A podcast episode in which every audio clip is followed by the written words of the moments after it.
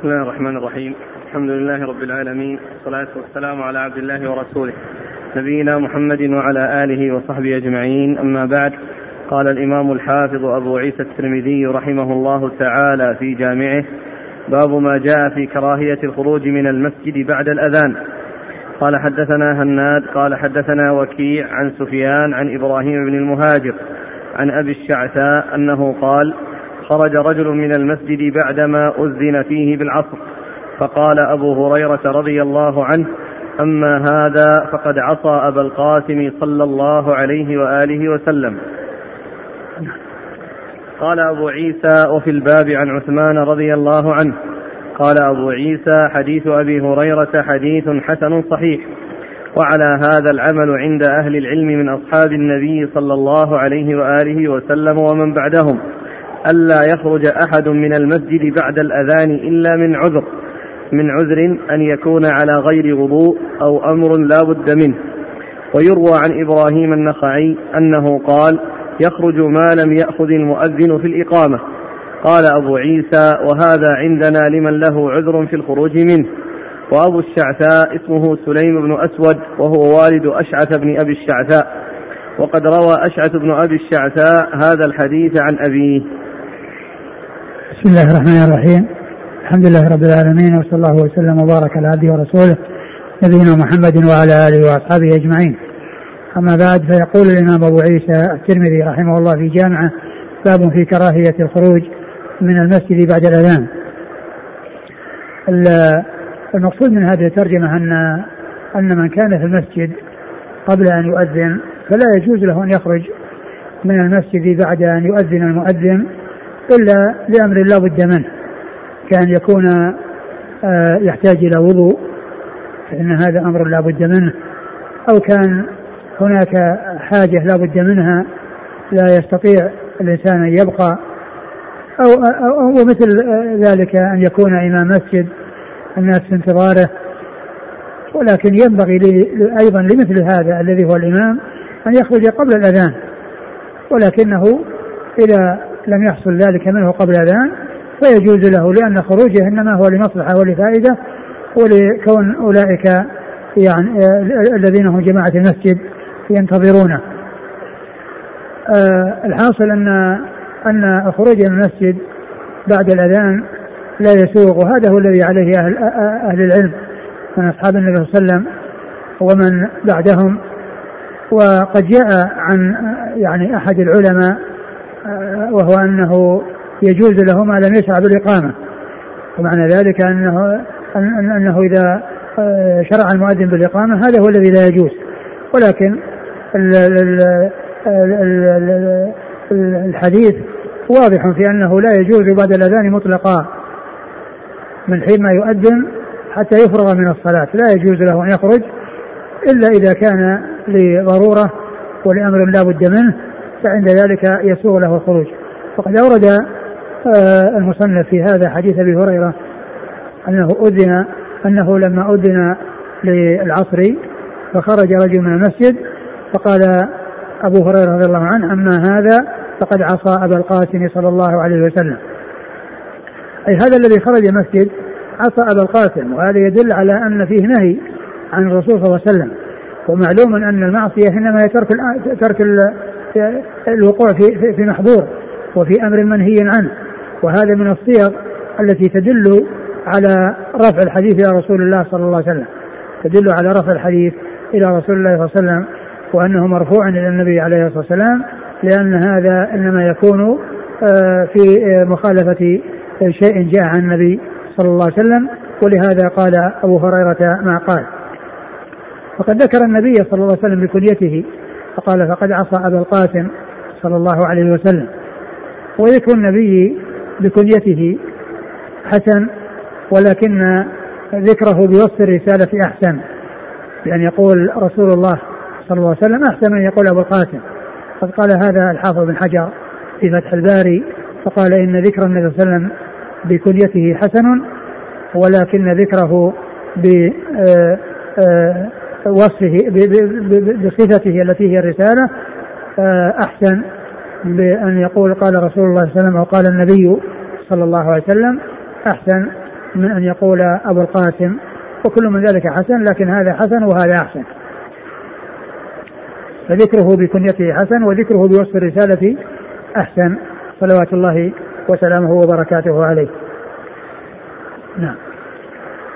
قال حدثنا هناد هناد بن السري أبو السري ثقة أخرجه البخاري في خلق أفعال العباد ومسلم وأصحاب السنن عن وكيع. وكيع بن الجراح الرؤاسي الكوفي ثقة أخرجه أصحاب كتب الستة. عن سفيان.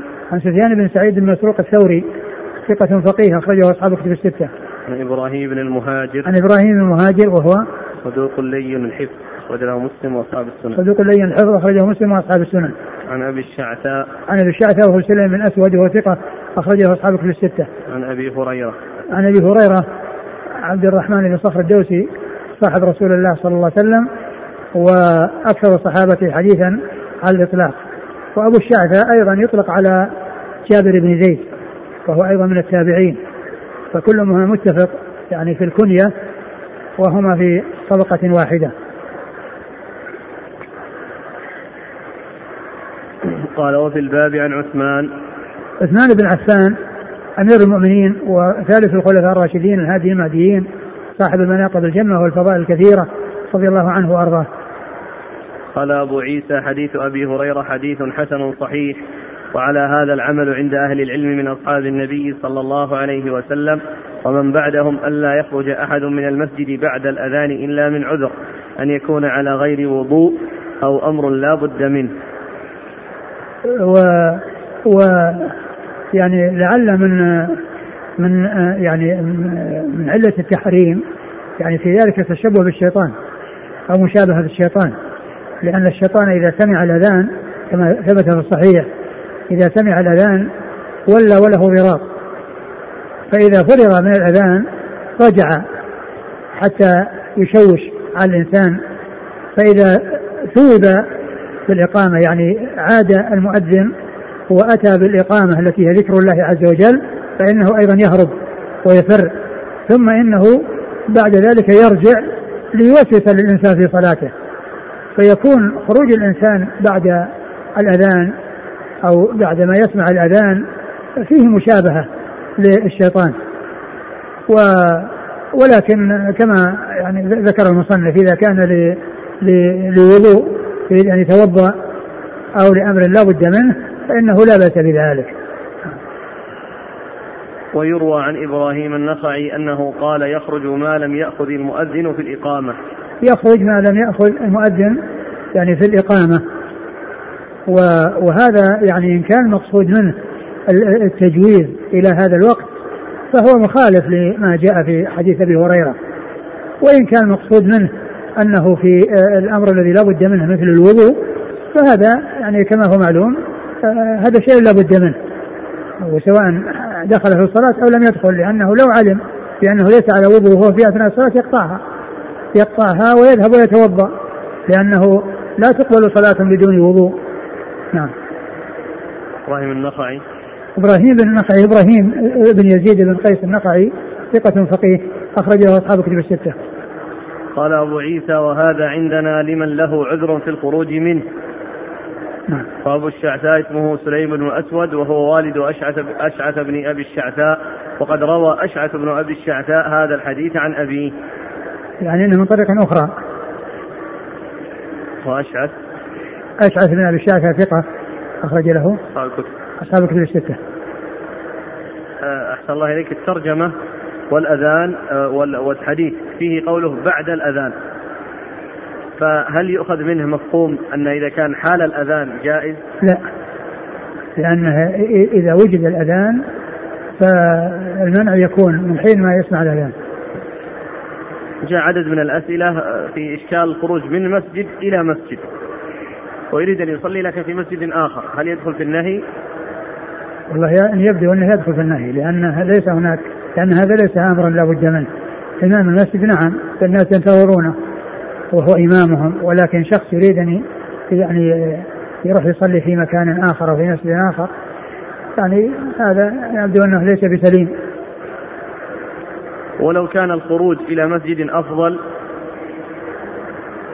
كمثل من يكون والله على كل يعني كون الإنسان يعني آه الاحتياط أنه ما يخرج ولكن فيما يتعلق في الأمور التي لا بد منها يخرج وإذا أراد أن يذهب إلى الأفضل فليحسب حساب أنه يخرج قبل الأذان. هل الذهاب لإدراك درس يعتبر من أمر لا بد منه يخرج من المسجد؟ هل إيش؟ لإدراك الدرس من أوله. خرج ليدرك درسا وقد أذن عليه المؤذن وهو في المسجد. الأولى أن لا يذهب ولكن يحسب حساب أنه يخرج قبل الأذان إذا كان الأمر يحتاج إلى مثل ذلك.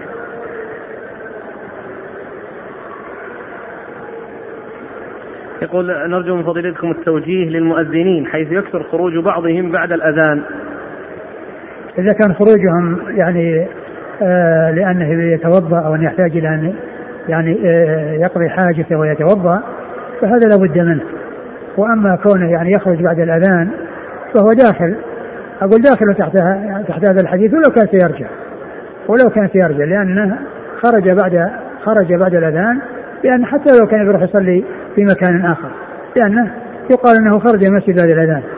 ولهذا ال ال ال الإنسان إذا دخل المسجد فإنه يستمر فيه حتى يفرغ من الصلاة حتى يحصل الأجر آه، بمكثه في المسجد وأيضا لكونه يكون في صلاة ما انتظر الصلاة كما جاءت بذلك السنة عن رسول الله صلى الله عليه وسلم. فلا يفوت الإنسان على نفسه هذا الأجر العظيم وهذا الخير الكثير مع أن الوقت يسير. والمدة بين الأذان والإقامة يعني يسيرة جدا وجلوسه في البيت وجلوسه خارج المسجد كل ساعات الليل والنهار وهو خارج المسجد. ومكث المسجد هذه المدة اليسيرة لا يليق بالإنسان أن يفوت على نفسه هذا الخير بأن يمكث تلك الدقائق المعدودة وفيها الأجر العظيم آه ويضيع آه هذه الفرصة عن نفسه ويضيع هذا الخير عن نفسه بل الإنسان يحرص على اكتساب الخيرات وعلى فعل الأعمال الصالحة وألا يفوت على نفسه مثل هذا الخير العظيم وألا يعرض أيضا نفسه للوقوع تحت ذلك الذي هو معصية للرسول صلى الله عليه وسلم كما جاء في الحديث حيث قال فقد عصى أبا القاسم صلى الله عليه وسلم. إذا كان لأمر حاجة تتعلق في المسجد يتعلق ب يعني بخدمات المسجد أو في آه، شيء يتعلق بالمسجد ما في بأس.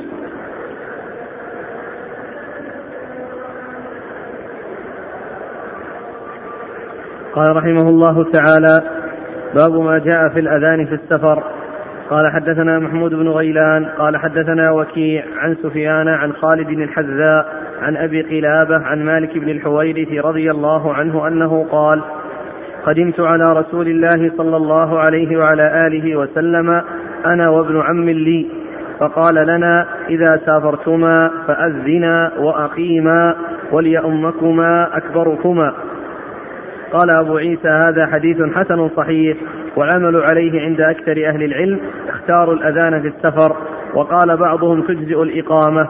إنما, إنما الأذان على من يريد أن يجمع الناس. والقول الأول أصح. وبه يقول أحمد وإسحاق. ثم ذكر بعد ذلك أبو عيسى الأذان في السفر. المسلم يؤذن للصلاة يعني سواء كان آه، في الحضر أو في السفر. يعني في يعني في آه، آه، في الحضر الناس يؤذنون وفي السفر أيضا يؤذنون. وسواء كان ذلك الذي في السفر معه أناس يريد أن يجتمعوا أو ليس معه أحد. أو ليس معه أحد. وقد أورد أبو عيسى حديث مالك بن الحويرث وكان معه آه يعني صاحب له. فقال فقال إذا كنتما في سفر فأذنا. فأذنا وأقيما. نعم. فأذنا وأقيما ولأمكم أكبركم فهما اثنان فقال أذنا. والمقصود أنه يؤذن واحد منهم وهو كلهم يؤذنون. يعني معناه يوجد منهم الأذان. يوجد الأذان من أحدهم. قد جاء في الحديث ليؤذن أحدكم وليؤمكم أكبركم. فالأذان آه، يحصل من كل أحد والإقامة تكون لمن له تميز على غيره. أما بكونه عالما بالقرآن وبالسنة وإذا كانوا متساويين فيقدم الأكبر في السن. وأما الأذان يحصل من أي أحد. لا يشترط فيه أو لا يتقيد. أو آه، يعني بصغير أو كبير. فليس مثل آه، مثل الأذان مثل الإمامة. الإمامة يقدم من يستحق التقديم وأما الأذان فإنه إذا حصل من أي واحد منهم فإنه يحصل مقصود. ففكر أذن وأقيم وليأمكم أكبركم ثم أيضا آه، وهذا هو الذي عليه أكثر أهل العلم. وقال بعض أهل العلم أنه تكفي الإقامة. والأذان إنما يكون فيما إذا كان آه، هناك جمع. يعني يكون المسافرين وكانوا متفرقين والأذان يجمعهم. أو يكون حولهم أناس يعني آه، من أجل أن يأتوا يصلوا معهم. لكن السنة جاءت عن الرسول صلى الله عليه وسلم بالأذان مطلقا سواء كان فيه تجميع ناس أو ليس فيه كذلك. وقد ورد فيه أحاديث منها حديث آه، أبي سعيد الخدري رضي الله عنه الذي آه، قال فيه أن النبي صلى الله عليه وسلم قال إذا آه، كان قال لعبد الرحمن بن صعصعة إني أراك يعني تحب يعني الغنم فإذا كنت يعني في في فلات فأذن فإنه لا يسمعك جن ولا إنس ولا غير ذلك إلا شهد لك يوم القيامة وهو شخص واحد. فسواء يكون معه أحد ليس معه أحد. يعلن هذا الذكر ويعلن آه هذا التوحيد و آه كل ما ما يسمعه من مخلوقات الله عز وجل من الإنس والجن وغير ذلك فإنه يعني يكون شهاده له وهذا يدل على على فضل الأذان مطلقا يعني سواء كان في الحضر أو في السفر. الحاصل أن الأذان في السفر مطلوب ومشروع وسواء كان الواحد آه، وحده أو معه غيره ولا يتوقف الأذان على معرفة على حصول جمع آه، يستدعون. وإذا وجدت الصلاة بدون أذان أذان ولا إقامة فإنها تصح. تصح. نعم. لكن لكن لا ينبغي أن تترك. لكن ليس من شرط الصلاة أن يكون هناك أذان وإقامة. فلو صلي بدون أذان وإقامة صحت الصلاه نعم. قال حدثنا محمود بن غيلان. محمود بن غيلان ثقة أخرجه أصحاب كتب الستة إلا أبا داود. عن وكيع عن سفيان عن خالد الحذاء. خالد بن مهران الحذاء ثقة أخرجه أصحاب كتب الستة. عن أبي قلابة. أبي قلابة عبد الله بن زيد الجرمي ثقة أخرجه أصحاب كتب الستة. عن مالك بن الحويرث مالك بن الحويرث رضي الله عنه وحديثه أخرجه أصحاب كتب الستة. قال أبو عيسى هذا حديث حسن صحيح والعمل عليه عند أكثر أهل العلم اختاروا الأذان في السفر وقال بعضهم تجزئ الإقامة إنما الأذان على من يريد أن يجمع الناس والقول الأول أصح به يقول أحمد وإسحاق. أحمد بن محمد بن حنبل الشيباني الفقيه الإمام المحدث أحد أصحاب المذاهب الأربعة المشهورة مذاهب السنة وحديث أخرجه أصحابه الستة وإسحاق بن إبراهيم بن راهويه الحنظلي. ثقة أخرج أصحاب في الستة إلا ابن ماجه. هل المسألة في هذا الباب على الوجوب أو الاستحباب؟ في فيما يتعلق ب آه، آه، فيما يتعلق بالسفر إذا كانوا جماعة لا شك أن على الوجوب من أجل أن الناس يجتمعوا لكن إذا كانوا ليس إذا كانوا ليس هناك آه، يعني جماعة يستدعون وإنما يكون واحد فلا شك أنه مستحب مستحب له ليحصل هذا الخير الكثير وهذا الأجر العظيم والثواب الجزيل من الله سبحانه وتعالى.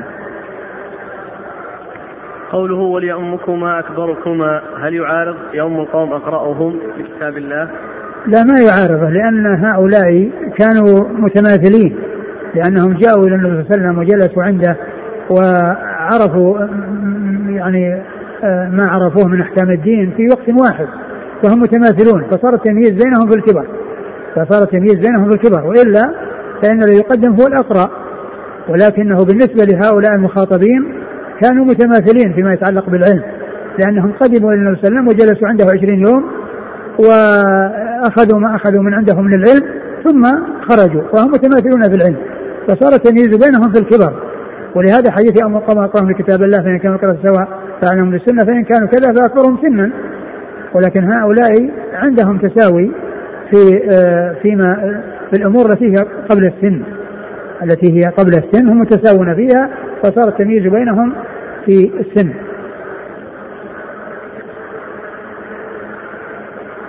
قال رحمه الله تعالى باب ما جاء في فضل الأذان. وهذا يدل على فضل فضل الإمامة على الأذان.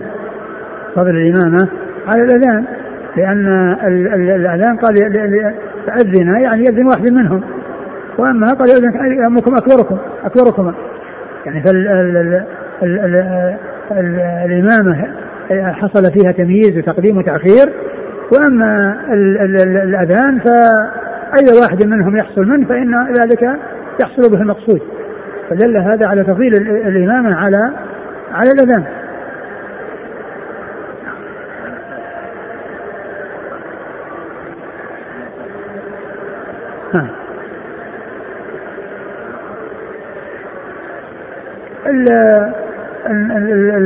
المساجد التي في الطرقات يصلى فيها يصلى فيها الجماعة ويؤذن لها في وقت الجماعة.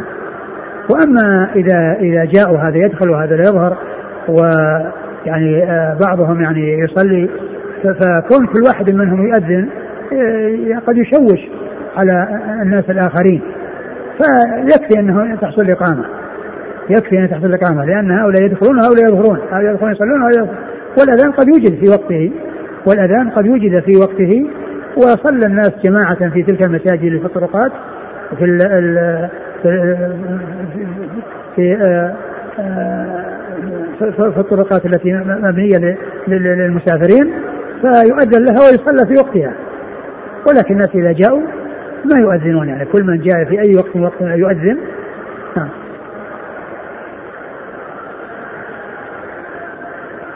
قال رحمه الله تعالى باب ما جاء في فضل الأذان. قال حدثنا محمد بن حميد الرازي. قال حدثنا أبو تميلة قال حدثنا أبو حمزة عن جابر عن مجاهد عن ابن عباس رضي الله عنهما أن النبي صلى الله عليه وعلى آله وسلم قال من أذن سبع سنين محتسبا كتبت له براءة من النار. قال أبو عيسى وفي الباب عن عبد الله بن مسعود وثوبان ومعاوية وأنس وأبي هريرة وأبي سعيد رضي الله عنهم.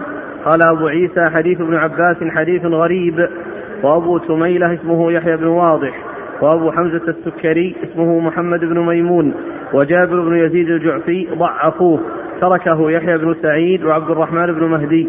قال أبو عيسى سمعت الجارود يقول سمعت وكيعا يقول لولا جابر الجعفي لكان أهل الكوفة بغير حديث ولولا حماد لكان أهل الكوفة بغير, بغير فقه. ثم أورد أبو عيسى باب فضل الأذان وأورد فيه حديثا ضعيفا غير ثابت لأن فيه جابر الجعفي وفيه محمد بن حميد الرازي. محمد بن حميد في أوله و و وفي وجابر في أعلاه وكل منهما ضعيف. و وهو حديث جابر من صلى من أذن سبع سنوات محتسبا كتبت له براءة من النار. وهو ضعيف بسبب هذين الرجلين لكن هناك أحاديث أشار إليها وهي وهي الصحيحة ومنها حديث أبي سعيد الذي أشرت إليه آنفا. الذي أشرت إليه آنفا وهو أن أنك إذا كنت في سفر أو في فأذن فإنه لا يسمعك جن ولا إنس ولا غير ذلك إلا شهد لك يوم القيامة. والحديث الآخر أن المؤذنين أطول الناس أعناقا يوم القيامة. يعني أنهم يعني متميزون على غيرهم يعني يراهم الناس يعرفون أنهم هم المؤذنون. فيكون يعني فيهم ارتفاع على الناس بسبب طول أعناقهم. التي جعلت كذلك يوم القيامة ليراهم الناس وليروا أنهم صاروا كذلك لفضل ما عملوه وهو دعوة الناس إلى الصلاة وعنايتهم في الأوقات وندائهم الناس للحضور إلى المساجد. فهذه الأحاديث دالة على فضل الأذان. وأما الحديث الذي أورده المصنف فإنه حديث ضعيف ليس بثابت عن الرسول صلى الله عليه وسلم وإنما الثابت مثل هذين الحديثين أحدهما في في صحيح البخاري والثاني في صحيح مسلم. نعم. قال حدثنا محمد بن حميد الرازي. محمد بن حميد الرازي آه، آه، ضعيف أخرج له. أبو داود والترمذي وابن ماجه. أبو داود والترمذي وابن ماجه. عن أبي تميلة عن أبي تميلة وهو يحيى بن واضح وهو ثقة أخرج له أصحاب الكتب. ثقة أخرج له أصحاب الكتب الستة. عن أبي حمزة. عن أبي حمزة محمد الميمون السكري وهو ثقة أخرجه أصحاب الكتب. نعم. ثقة أخرجه أصحاب الكتب الستة ويقال له السكري من أجل حلاوة نطقه. يعني ليس لبيع السكر ولا صناعة السكر وإنما قيل السكري لحلاوة نطقه وكونه حسن اللسان وفصيح اللسان فهذه نسبة إلى غير ما يسبق إلى الذهن. هذه من النسب التي هي إلى غير ما يسبق إلى الذهن. يعني يسبق إلى الذهن أنه يتعلق بالسكر. يعني صناعة السكر بيع السكر. أما أن يكون بسبب أنه حلو المنطق وكلامه كما يقولون سكر فهذا يعني آه، من غير ما ينسب من غير ما يسبق إلى الذهن.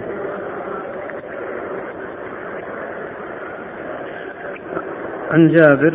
عن جابر بن ابن عبد الله الأنصاري رضي الله عنه. جابر بن عن جابر جابر بن جابر بن يزيد الجعفي وهو ضعيف. رافضي ضعيف أخرجه اصحاب اصحاب أخرج له. أبو داود والترمذي بن ماجه. أبو داود والترمذي وابن ماجه. عن مجاهد.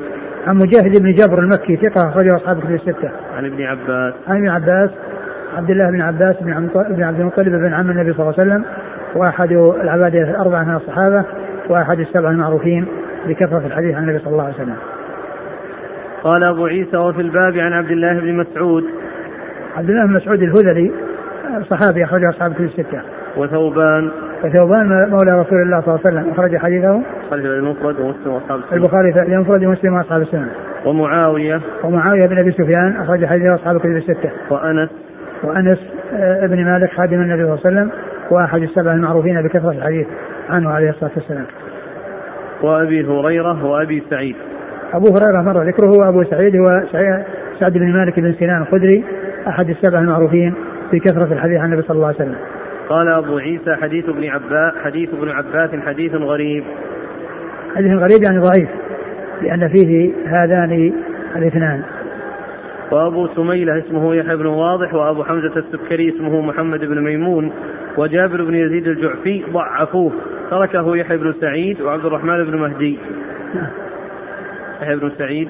يحيى بن سعيد القطان ثقة أخرج أصحاب الستة هو المهدي عبد الرحمن المهدي آه، ثقة أخرجها أصحاب في الستة.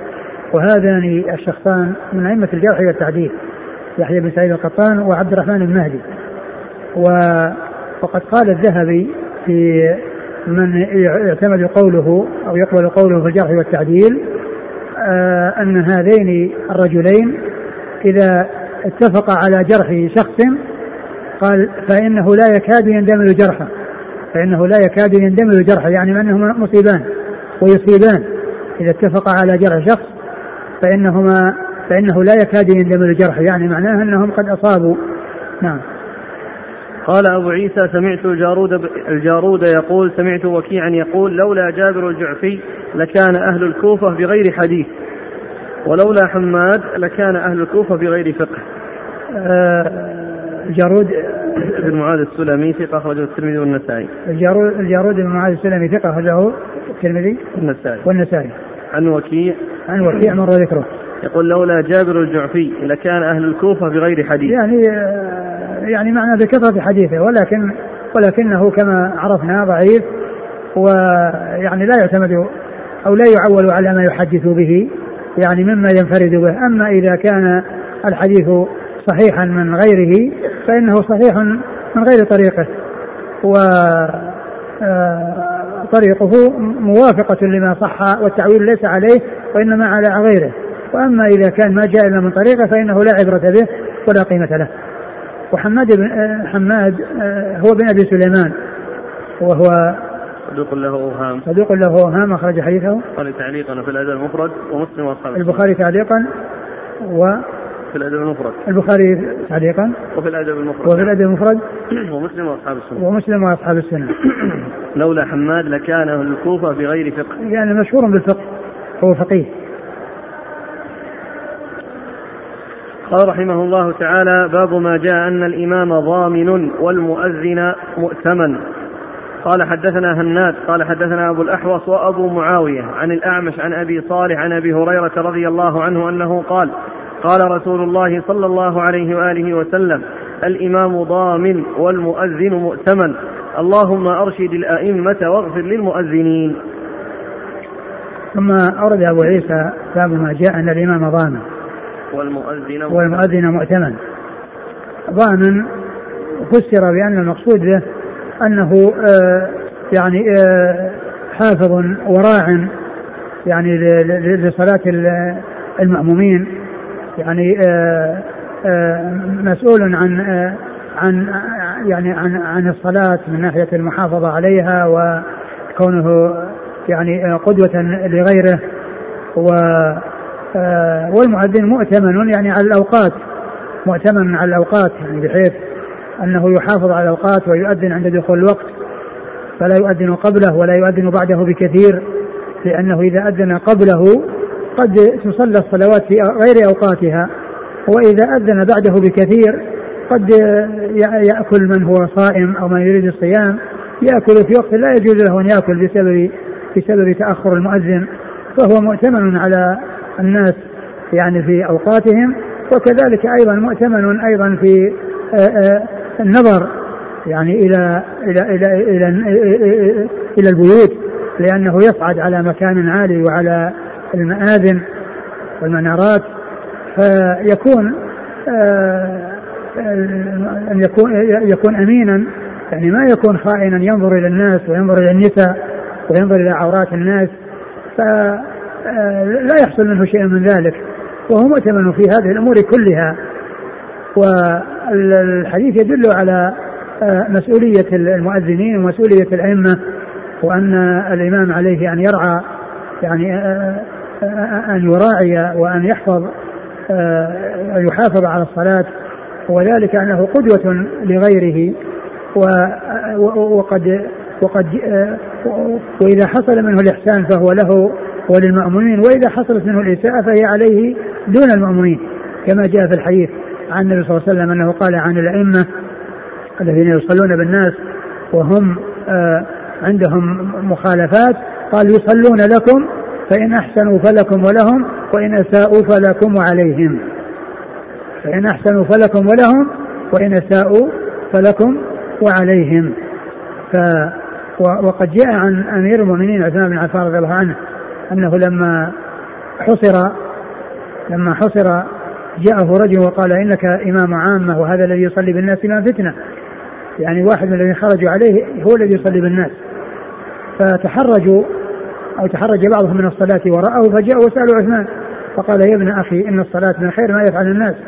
فإن أحسنوا فأحسن معهم وإن أساءوا فاجتنب إساءتهم إن أحسنوا فأحسن معهم وإن أساءوا فاجتنب إساءتهم فالأئمة عليهم تبعة وعليهم مسؤولية فيما يتعلق بالصلاة يعني بالناس. وأما الأئمة فإنهم عليهم مسؤولية الأمانة والمحافظة على الأوقات وعلى كذلك البعد عن النظر إلى عورات الناس. وقد قال اللهم أرشد الأئمة واغفر المؤذنين. اللهم أرشد الأئمة يعني وفقهم وعلمهم ودلهم على على سبل الرشاد. وذلك لأنهم بحاجة إلى ان إلى التبصر في أمور الصلاة ومعرفة أحكام الصلاة حتى يؤدي الصلاة يعني على الوجه المشروع. فهم فدعا لهم الرسول بأن يرشدهم بأن يرشدهم الله. وأما أولئك جعله أن يغفر لهم لأنه إذا حصل منهم تقصير في أداء الأمانة فطلبت لهم المغفرة. وأما هؤلاء طلب لهم أن يرشدوا وأن يوفقوا وأن يعني يحصل لهم العلم. في آه، أمور الصلاة وفي الأمور التي يحتاج إليها في الصلاة بحيث يعني يصلون بالناس وهم عارفون بالأحكام وعالمون بالأحكام. لو حصل يعني شيء في الصلاة وإذا هم على علم في معرفة الأحكام الشرعية فالنبي صلى دعا لهؤلاء بأن يرشدهم الله وهؤلاء بأن يغفر الله لهم. وقال وقد قيل إن هذا الحديث يدل على آه، أن الائمه الامام الأذان أفضل من الإمامة. قالوا لأن الأمين آه، أفضل من الضمين يعني هذا قال ضامن وهذا أمين.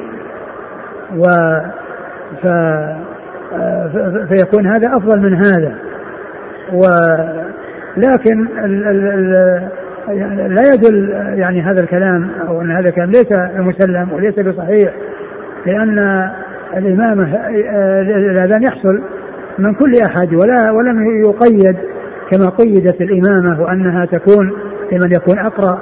ثم إذا حصل التساوي بعد ذلك يكون في الأسن كما مر في حديث مالك بن الحويرث يؤذن أذن وأقيم وليأمكم أكبركم.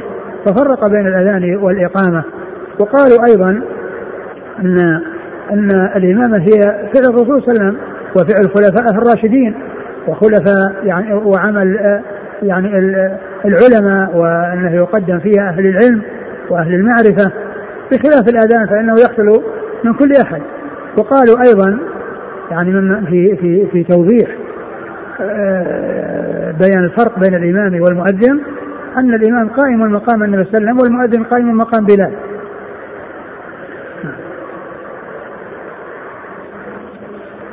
قال حدثنا هناد. هناد مر ذكره. عن أبي الأحوص أبي الأحوص سلام بن سليم الحنفي ثقة اخرج له أصحاب كتب الستة عن وأبي معاوية وأبو معاوية محمد بن خازم الضرير الكوفي ثقة أخرجه أصحاب كتب الستة. عن الأعمش الأعمش سليمان بن مهران الكاهلي الكوفي ثقة أخرجه أصحاب كتب الستة.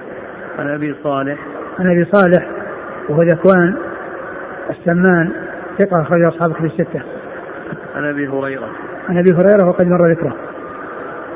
قال وفي الباب عن عائشة عائشة أم المؤمنين رضي الله عنها الصديقة بنت الصديق وهي واحدة من سبعة أشخاص عرفوا بكثرة الحديث عن النبي صلى الله عليه وسلم. وسهل بن سعد سهل بن سعد الساعدي أخرجه أصحاب كتب الستة. وعقبة بن عامر وعقبة بن عامر الجهني أخرجه أصحاب كتب الستة. قال أبو عيسى حديث أبي هريرة رواه سفيان الثوري وحفص بن غياث وغير واحد عن الأعمش عن أبي صالح عن أبي هريرة رضي الله عنه عن النبي صلى الله عليه وآله وسلم. آه من هو؟ من هم؟ حديث أبي هريرة من هو؟ رواه سفيان الثوري. سفيان الثوري مر ذكره وحفص بن غياث. حفص بن غياث ثقة أخرجه أصحاب كتب الستة. وغير واحد عن الأعمش عن أبي صالح عن أبي هريرة. نعم أنه جاء من طرق عن الأعمش. وروى أسباط بن محمد عن الأعمش قال حدثت عن أبي صالح عن أبي هريرة عن النبي صلى الله عليه وسلم. وهذه طريقة أخرى عن الأعمش وفيها ذكر الواسطة وأن فيه واسطة بينه وبين أبي صالح. قال حدثت عن أبي صالح يعني معناه أن فيه واسطة. نعم أسباط بن محمد. أسباط بن محمد هو ثقة أخرج أصحاب الكتب. ثقة أخرج أصحاب الكتب الستة. وروى نافع بن سليمان عن محمد بن أبي صالح عن ابيه عن عائشة رضي الله عنها عن النبي صلى الله عليه وسلم هذا الحديث. وهذه طريقة أخرى أو شاهد في الحديث وهو عن عائشة والأول عن أبي هريرة وهذا عن عائشة. والإسناد وروى نافع بن سليمان نافع بن سليمان هو قال عنه الصدوق إلا أنه يحدث عن الضعفاء. صدوق أخرج له الترمذي. الترمذي. عن محمد بن أبي صالح. محمد بن أبي صالح صدوق. يهم. يهم أخرج له. الترمذي. أخرجه الترمذي. عن أبيه عن عائشة. عن أبيه أبو صالح السمان عن عائشة أم المؤمنين. مر ذكره. قال أبو عيسى وسمعت أبا زرعة يقول حديث أبي صالح عن أبي هريرة أصح من حديث أبي صالح عن عائشة. قال أبو قال أبو عيسى. قال وسمعت أبا زرعة. قال. يقول حديث أبي صالح عن أبي هريرة. أصح من حديث أبي صالح عن عائشة. نعم. أبو زرعة. أبو زرعة عبيد الله بن عبد الكريم آه، ثقة أخرج له. مسلم والترمذي والنسائي بن ماجه. مسلم والترمذي والنسائي بن ماجه. قال أبو عيسى وسمعت محمدا يقول حديث أبي صالح عن عائشة أصح. وقال آه، الترمذي سمعت محمدا يعني البخاري أمير المؤمنين في الحديث. آه، يقول حديث أبي صالح عن عائشة أصح. حديث أبي صالح عن عائشة أصح. وكل منهما صحيح وكل منهما ثابت عن رسول الله صلى الله عليه وسلم. نعم. وذكر عن علي بن المديني أنه لم يثبت حديث أبي صالح عن أبي هريرة ولا حديث أبي صالح عن عائشة في هذا. وذكر علي بن المديني. وذكر إيش؟ عن علي بن المديني. آه. أنه لم يثبت حديث أبي صالح عن أبي هريرة ولا حديث أبي صالح عن عائشة. يعني أنهما ما صح عنده ولكن الحديثان صحيحان. علي بن المديني. علي المديني هو علي بن عبد الله المديني ثقة أخرجه البخاري وأبو داود والترمذي والنسائي وابن ماجه التفسير. قال رحمه الله تعالى باب ما جاء ما يقول الرجل إذا أذن المؤذن. قال حدثنا إسحاق بن موسى الأنصاري. قال حدثنا معن. قال حدثنا مالك. قال وحدثنا قتيبة عن مالك عن الزهري عن عطاء بن يزيد الليثي عن أبي سعيد رضي الله عنه أنه قال قال رسول الله صلى الله عليه وآله وسلم إذا سمعتم النداء فقولوا مثل ما يقول المؤذن. ثم ورد أبو عيسى باب ما ما جاء ما يقول الرجل إذا أذن المؤذن. فما جاء ما يقول الرجل إذا أذن المؤذن يعني ما الذي يقوله إذا أذن المؤذن؟ ورد في حديث أبي سعيد إذا سمعتم النداء فقولوا مثل ما يقول المؤذن. يعني أنه يقول مثله في إذا قال الله أكبر الله أكبر يقول الله الله, الله أكبر الله أكبر إلى آخره. ثم ظاهر الحديث يدل على أنه يقول حي على الصلاة حي على الفلاح. إذا قال حي على الصلاة يقول حي على حي على الصلاة وإذا قال حي على الفلاح يقول حي على الفلاح لأن هذا هو معنى قوله إذا سمعتم النداء فقولوا مثل ما يقول المؤذن. إذا سمعتم النداء فقولوا مثل ما يقول المؤذن. هذا هو مقصد الحديث. لكن جاء في حديث آه، عمر بن الخطاب في صحيح مسلم إذا قال المؤذن الله أكبر الله أكبر فليقول أحدكم الله أكبر الله أكبر وإذا قال الله أكبر الله أكبر فليقول الله أكبر الله أكبر وإذا قال أشهد أن لا إله إلا الله يقول أشهد أن لا إله إلا الله وإذا قال أشهد أن لا إله إلا الله يقول أشهد أن لا إله إلا الله وإذا قال أشهد أن محمد رسول الله يقول أشهد أن محمد رسول الله وإذا قال أشهد أن محمد رسول الله يقول أشهد أن محمد رسول الله وإذا قال حي على الصلاة قال لا حول ولا قوة إلا بالله وإذا قال حي على الصلاة لا حول ولا قوة إلا بالله حتى ثم حي على الفلاح قال لا حول ولا قوة إلا بالله. ثم الله أكبر الله أكبر يقول الله الله أكبر. ثم إذا قال لا إله إلا الله يقول لا إله إلا الله. فبين صلى الله عليه وسلم أنه أنه يقول آه، عند الحيعلتين لا حول ولا قوة إلا بالله. وذلك أن أن أنه أن لا حول ولا قوة إلا ذكر. وحي على الصلاة حي على الفلاح. يقولها المؤذن من أجل يدعو الناس. هي نداء وليست ذكر وإنما هي نداء.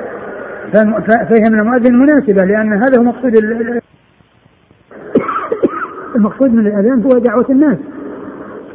والمأموم لا يدعو أحد وإنما يذكر الله عز وجل. فيأتي بالذكر إلا في هذين الموضعين فيأتي بلا حول ولا قوة إلا بالله كما جاءت بذلك السنة عن رسول الله صلى الله عليه وسلم.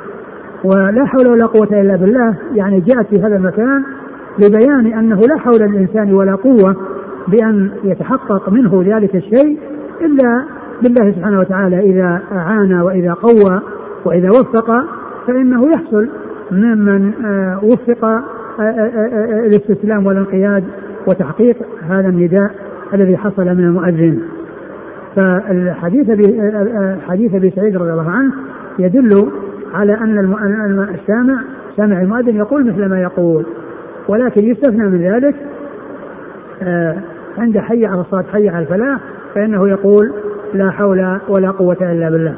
وبعض أهل العلم قال إنه يقول إما هذا وإما هذا. يقول حي على الصلاة حي على الفلاح كما جاء في حديث سعيد أو يقول لا حول ولا قوة إلا بالله كما جاء في حديث آه عمر والذي يبدو أنه لا يقول حي على الصلاة حي على الفلاح وإنما يقول لا حول ولا قوة إلا بالله دون حي على الصلاة حي على الفلاح ويكون هذا مما مما استثني أقول مما استثني بالتفصيل الذي آه، آه، جاء عن رسول الله صلى الله عليه وسلم في حديث آه، في حديث عمر فإذا قال حي على الصلاة قال لا حول ولا قوة إلا بالله.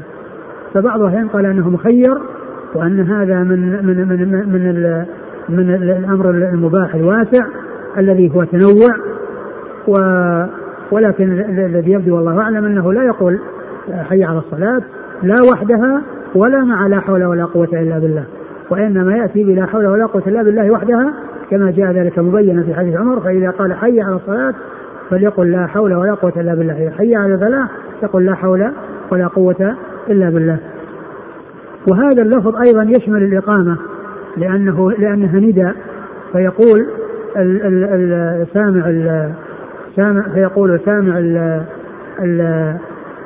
الإقامة مثل ما يقول المؤذن مثل ما يقول المؤذن في كل شيء إلا أنه عندما يأتي عند حي على الصلاة حي الفلاح يقول لا حول ولا قوة إلا بالله. وكذلك في أذان الفجر عندما يقول الصلاة خير من النوم يقول الصلاة خير من النوم. الصلاة خير من النوم. وبعض أهل العلم قال إنه يقول صدقت صدقت وبررت وبالحق نطقت وهذا ليس له دليل وليس عليه دليل وإنما عموم الحديث ولفظ الحديث يدل على أنه يقول مثل ما يقول المؤذن إلا فيما حصل فيه الاستثناء وهو عند حي على الصلاة حي على الفلاح يقول لا حول ولا قوة إلا بالله. نعم. وآخرون يقولون أقامها الله وادامها. آه نعم ورد في هذا حديث ضعيف عند أبي داود فيه رجل مبهم عند عند عندما يعني آه يأتي عند الإقامة يقول أقامها الله وأدامها فهذا لم يثبت عن النبي صلى الله عليه وسلم وقد جاء في سنه أبي داود في حديث ضعيف في إسناده رجل مبهم وإنما الثابت هو هذا الحديث إذا سمعتم النداء فقولوا مثل ما يقول المؤذن يعني سواء كان ذلك في الأذان أو في الإقامة. قال حدثنا إسحاق بن موسى الأنصاري إسحاق بن موسى الأنصاري ثقة أخرج له مسلم والترمذي والنسائي بن ماجه مسلم والترمذي والنسائي وابن ماجه عن معن عن معن بن عيسى ثقة أخرجه أصحاب كتب الستة. عن مالك. عن مالك بن أنس إمام دار الهجرة المحدث الفقيه أحد أصحاب المذاهب الأربعة المشهورة من مذاهب السنة وحديثه أخرجه أصحاب كتب الستة. قال وحدثنا قتيبة قتيبة بن سعيد بن جميل بن طريف البغلاني ثقة أخرجه أصحاب كتب الستة. عن مالك عن الزهري عن مالك مر ذكره الزهري محمد بن مسلم بن عبيد الله بن شهاب الزهري ثقة فقيه أخرجه أصحاب كتب الستة. عن عطاء بن يزيد عطاء بن يزيد الليثي ثقة أخرجه أصحاب كتب الستة. عن أبي سعيد عن أبي سعيد هو الخدري مر ذكره. إجابة المؤذن محمولة على الوجوب أو السماء أو الاستحباب فقولوا مثل ما يقول المؤذن. آه الذي يظهر أنها على الاستحباب لأنه جاء في آه آه عن الصحابة أنهم أنهم كانوا إذا دخل المسجد يعني يوم الجمعة كانوا يصلون فإذا جلس يعني الإمام على المنبر يعني جلسوا يتحدثون جلسوا يتحدثون يعني يتكلم بعضهم مع بعض. وهذا يدل على أنهم على أنه ليس بواجب ولكن لا شك أنها يعني آه هو الإنسان يحرص على أن يؤدي آه هذا هذا الذكر مع الإمام مع المؤذن فيحصل الثواب ويحصل الأجر. لا شك أن الإنسان ينبغي عليه أن يحرص على ذلك.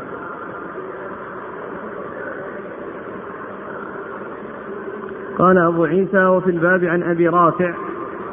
أبو رافع آه، مولى رسول الله صلى الله عليه وسلم أخرج حديث أصحابه في الستة. وأبي هريرة. مر ذكره؟ وأم حبيبة. أم حبيبة رملة بنت أبي سفيان أم المؤمنين رضي الله عنها وحديثها أخرجه أصحاب في الستة. وعبد الله بن عمرو. عبد الله بن عمرو بن العاص أحد العباد الأربعة من الصحابة وحديثه أخرجه أصحاب في الستة. وعبد الله بن ربيعة. وعبد الله بن ربيعة وهو قال أخرج, أخرج له. ذكر في الصحابة ونفاها أبو حاتم ووثقه ابن حبان أخرج البخاري في المفرد وأبو داود والنسائي. أخرج له. البخاري في المفرد وأبو داود. البخاري المفرد في الأدب المفرد وأبو داود والنسائي. والنسائي. وعائشة ومعاذ بن أنس. عائشة مر ذكرها ومعاذ بن أنس أخرج حديثه. المفرد وأبو داود والترمذي وابن ماجه. البخاري في المفرد وأبو داود والترمذي وابن ماجه. ومعاوية. ومعاوية مر ذكره.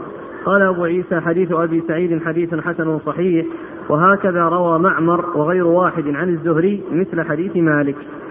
معمر هو بن راشد الأزدي البصري ثم اليماني ثقة أخرج أصحابه في الستة وروى عبد الرحمن بن إسحاق عن الزهري هذا الحديث عن سعيد بن المسيب عن أبي هريرة عن النبي صلى الله عليه وسلم. وهذا يعني صحابي آخر عن أبي هريرة وإسحاق بن عبد الرحمن بن إسحاق هو صدوق خرج البخاري في المفرد ومسلم وأصحاب السنة. صدوق خرج البخاري في المفرد ومسلم وأصحاب السنة. عن الزهري عن سعيد بن المسيب. سعيد بن المسيب ثقة فقيه أحد فقهاء المدينة السبعة في عصر التابعين اخرج له اصحاب كتب الستة عن عن أبي هريرة. عن أبي هريرة نعم. ورواية مالك أصح. نعم عن أبي سعيد عن أبي سعيد. قال رحمه الله تعالى باب ما جاء في كراهية أن يأخذ المؤذن على الأذان أجرا قال حدثنا هناد قال حدثنا أبو زبيد وهو عبثر بن القاسم عن أشعث عن الحسن عن عثمان بن أبي العاص رضي الله عنه أنه قال إن من آخر ما عهد إلي رسول الله صلى الله عليه وآله وسلم أن أتخذ مؤذنا لا يأخذ على أذانه أجرا.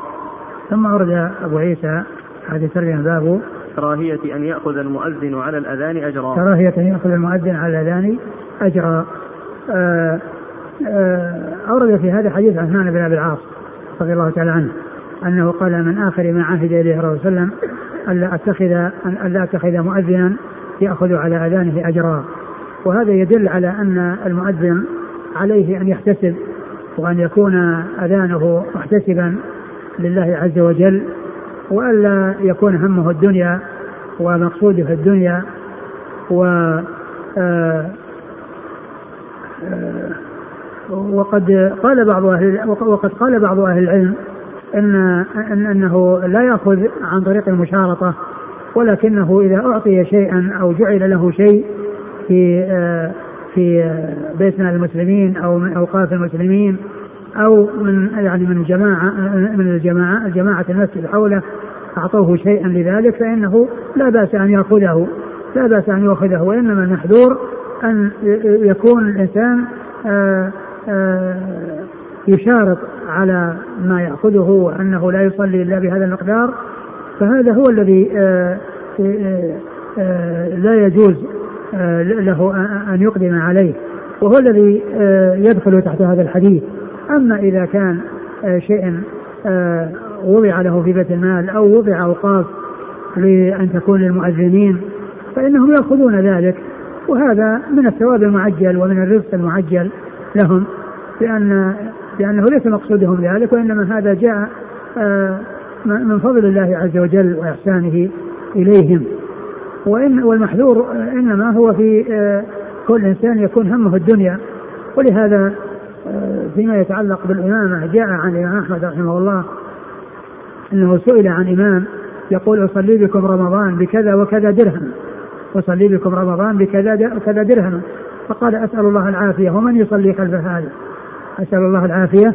ومن يصلي خلف هذا يعني الإنسان الذي ما يشتغل إلا بالدنيا ويشارط الناس ويبيع ويشتري وكأن هذه مهنة وكأنها حرفة يبيع فيها ويشتري ويزيد وينقص ويماكس فهذا هو المحرم الذي لا يجوز وأما إذا وجع وضع شيء من بيت المال أو من أوقاف المسلمين فهذا سائق ولا بأس له. قال حدثنا هناد عن أبي زبيد وهو عبثر بن القاسم. وهو ثقة أخرجه أصحاب في الستة. عن اشعث اشعث آه، هو آه، في تهذيب في تهذيب الكمال آه، عبثر هذا يروي عن اشعث بن سوار. اشعث ابن سوار. واشعث بن سوار قال عنه تقريبا إنه ضعيف. قال عنه بتقريب أنه ضعيف أخرج له. البخاري في المفرد ومسلم والترمذي والنسائي البخاري في المفرد ومسلم والترمذي والنسائي وابن ماجه. والشيخ أحمد شاكر آه، قال انه إنه أشعث آه، آه، بن عبد الملك الحمراني. وقال إنه ورد في الإسناد عند ابن حزم مسمى إنه أشعث بن عبد الملك الحمراني. ولكن في تهذيب الكمال ليس من شيوخ عبثر.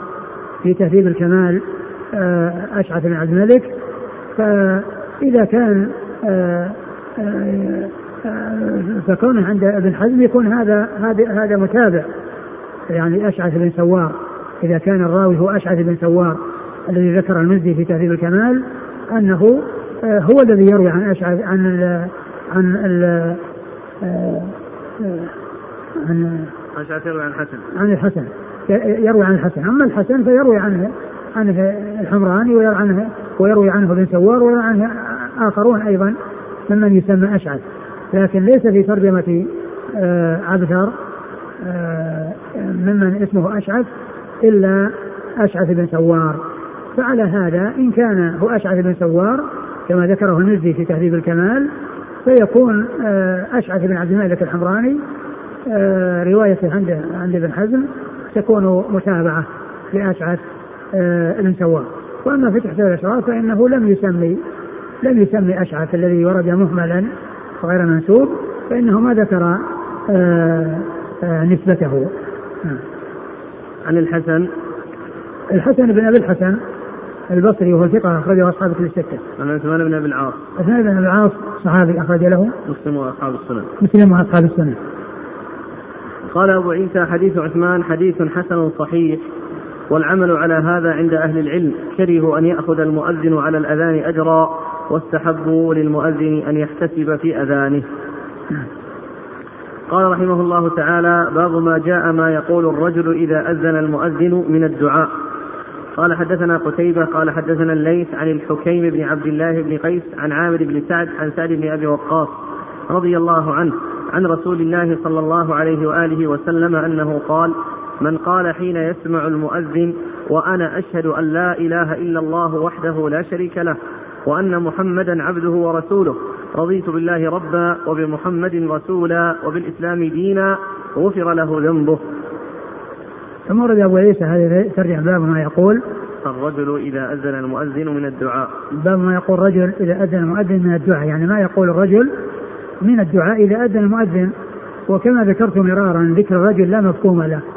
فإن الرجال والنساء في الأحكام سواء إلا إذا جاء شيء يميز الرجال عن النساء أو النساء عن الرجال.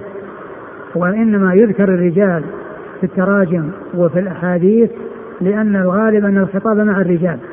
ولا يعني ذلك انفراد الرجال بهذه الأحكام بل النساء كذلك إلا فيما جاء نص يميز الرجال عن النساء والنساء عن الرجال. والمقصود من هذا يعني ذكر غير إجابة المؤذن في الأذكار التي يقولها الله أكبر الله أكبر أشهد أن لا إله إلا محمد رسول الله إلى آخره. فإن يعني هذا شيء وهذا شيء. فذاك آه، ذكر موافق للمؤذن. وأما هذا ذكر غير ما قاله المؤذن. يعني هذه الترجمة معقودة لذكر غير الذي قاله المؤذن. وأورد في آه، أبو عيسى حديث سعد بن أبي وقاص. سعد بن أبي وقاص رضي الله عنه أن النبي صلى الله عليه وسلم قال من قال حين يسمع المؤذن. من قال حين يسمع المؤذن وأنا أشهد أن لا إله إلا الله وحده لا شريك له وأشهد أن محمدا عبده ورسوله غفرت له ذنوب. رضيت بالله ربا. رضيت بالله ربا وبالإسلام دينا ومحمد رسولا. محمد رسول محمد صلى الله عليه وسلم رسولا. غفر له ذنبه. غفر له ذنبه. وهذا يدل على فضل هذا الذكر يعني عند الأذان ولكن هل يكون عند الشهادتين أو يكون عند آخر الأذان إذا قال لا إله إلا الله. من أهل العلم من قاله من قال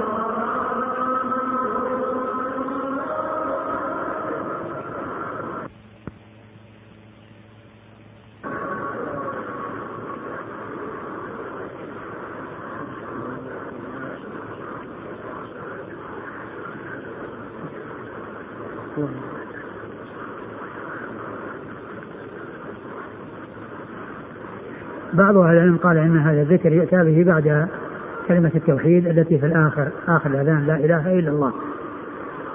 وقال لأن لأنه لو أتي بها عند الشهادتين آه، يمكن أن ينشغل بها عن الذكر الذي يكون عند الأذان. ولكن الذي يبدو أن أن كونه قال وأنا أشهد فإن هذا يعني يفيد لأن هذا عند الشهادة. يعني المؤذن قال أشهد فيقول وأنا أشهد. وأنا أشهد أن لا إله إلا الله. إلا أن هذا غير الذكر الذي يقوله متابعة للمؤذن فيجمع بين بين الشهادتين آه، كما جاء في هذا الحديث وأنا أشهد أن لا إله إلا الله وحده لا شريك له وأشهد أن محمدا عبده ورسوله. فهو غير اللفظ الموجود في الأذان. الموجود في الأذان أشهد أن لا إله إلا الله أشهد أن محمدا رسول الله. وأما هذا الذكر فإن فيه أشهد أن لا إله إلا الله وحده لا شريك له. زيادة وحده لا شريك له. وفيما يتعلق بالنبي وأشهد أن محمدا عبده ورسوله. يعني زيادة عبد الله عبده ورسوله صلى الله عليه وسلم. ف آه، قوله أنا أشهد يعني يشعر بأن هذا عند الشهادة. يعني المؤذن قال أشهد فيقول أيضا وأنا أشهد. وأنا أشهد أن لا إله إلا الله وحده لا شريك له وأشهد أن محمدا عبده ورسوله.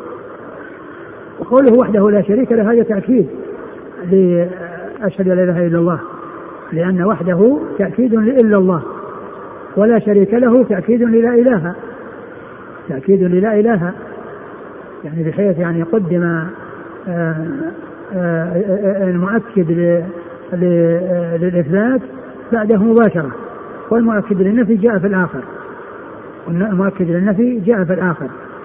وكذلك وأشهد أن محمدا عبده ورسوله وأشهد أن محمدا عبده ورسوله يعني فيه ذكر العبودية والرسالة للرسول صلى الله عليه وسلم. وهذا هو الذي أرشد إليه النبي صلى الله عليه وسلم حيث قال لا تطروني كما أعطت النصارى بن مريم أنا أنا عبد. فقولوا عبد الله ورسوله. فقولوا عبد الله ورسوله. هو عبد لا يعبد ورسول لا يكذب بل يطاع ويتبع صلوات الله وسلامه وبركاته عليه. وقوله رضيت بالله ربا وبالإسلام دينا ومحمد صلى الله عليه وسلم رسولا. هذا فيه آه الاستسلام والانقياد لله عز وجل وكذلك الرضا ب آه آه برسالة محمد صلى الله عليه وسلم وبدين الإسلام وأنه متبع للنبي صلى الله عليه وسلم متبع لما جاء به.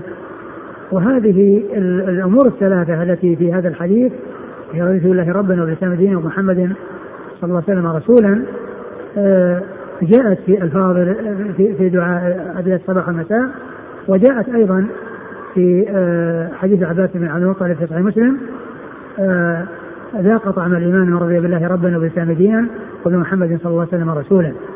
ثم أيضا هذه الثلاثة هي التي يسال عنها في القبر. هذه الأمور الثلاثة التي جاءت في هذا الحديث هي التي يسال عنها في القبر. لأن القبر يسأل عن دينه ونبيه ورسوله. عن عن الرب والنبي والرسول صلى الله عليه وسلم. هذه أسئلة القبر. وعلى هذه الأمور الثلاثة بنى شيخ الإسلام ابن تيميه شيخ الإسلام محمد بن عبد الوهاب رحمه الله رسالته القيمة الاصول الثلاثة وأدلتها. الاصول الثلاثة هي هذه آآ آآ آآ كون الإنسان يؤمن بالله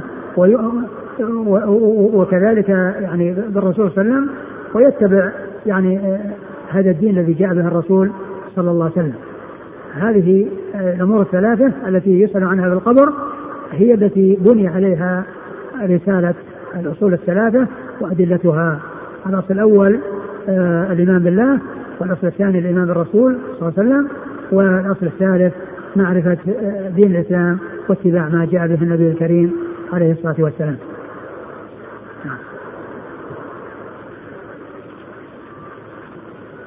قال حدثنا قتيبة عن الليث الليث بن سعد المصري ثقة أخرجه أصحابه في الستة. عن الحكيم بن عبد الله بن قيس. الحكيم بن عبد الله بن قيس هو صدوق أخرجه مسلم وأصحاب السنن. صدوق أخرجه مسلم وأصحاب السنن. عن عامر بن سعد.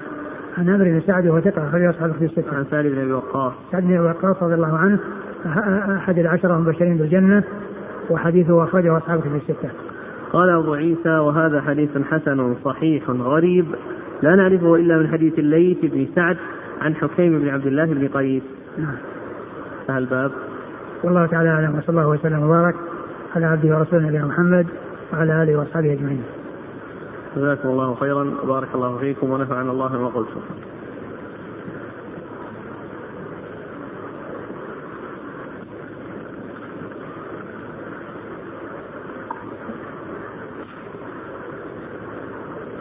يقول الأخ قال إسحاق بن إبراهيم بن هانئ في مسائله عن الإمام أحمد سمعت أبا عبد الله يقول ينبغي للمؤذن أن يقيم في الموضع الذي أذن فيه لأن بلالا أقام في المنارة ولم يمشي في إقامته.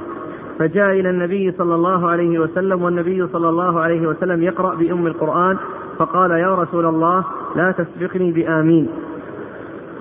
فهل الإقامة موضع الأذان سنة؟ ما أعلم. أقول ما أعلم يعني معلوم أن بلالا كما هو معروف كان إذا خرج أقام إذا خرج أقام. والمؤذن نعم يكون على مكان مرتفع يكون على مكان مرتفع. وكونه يعني يقيم في ذلك المكان يعني ويرجع لا شك أنه يعني يفوته يعني شيء من الصلاة أو يفوته بعض الصلاة. ولكن هو يقيم طبعا في مكانه ومكانه يعني يكون عند الإمام أو في عند مكان الإمام. وأما كونه يعني يسير على منارة ويكون في مكان مكان آخر يعني ما أدري إن كان هذا كان في الأول. وأما كونه يذهب ويكون في مكان بعيد أو يصعد إلى المنارة أو يصعد ل طبعا هو ما كان هناك منارة يعني موجودة. والرسول ما أمر بأن يؤذن على مكان عالي أو على يعني سطح يعني عالي فالمؤذن يعني يكون في المسجد ولا يذهب للمنارة ويقيم فيها وإنما يقيم في المكان الذي هو قريب من الإمام وال آه، و آه، صلى الله عليه وسلم كان يخرج من بيته وإذا رآه بلال أقام الصلاة. يقول السائل بارك الله فيكم جواز إقامة الصلاة من غير المؤذن هل فيه دليل؟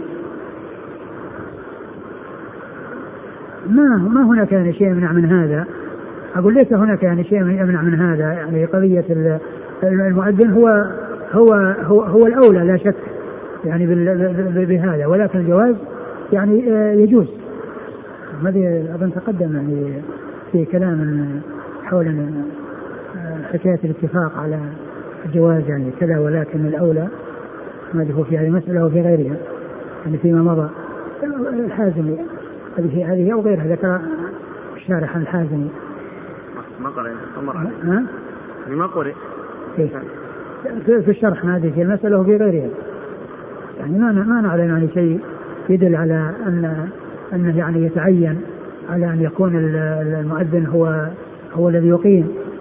ومعلوم كما سبق أن مر أن أن كونه يعني هو يقيم هو الأولى لأن قد يؤثر ذلك على نفسه أو يؤثر في نفسه كونه يعني يتولى أنه يؤذن ويقيم غيره لكن ما أدري هل هي المساله هذه أو غيرها اللي ذكر الحازمي الاتفاق على على على على جوازها. تراجع في الشرح الوقت قريب الآن شوف الشرح إن شاء الله. نعم. جزاك الله خيرا وبارك الله فيكم ونفعنا الله ما قلت.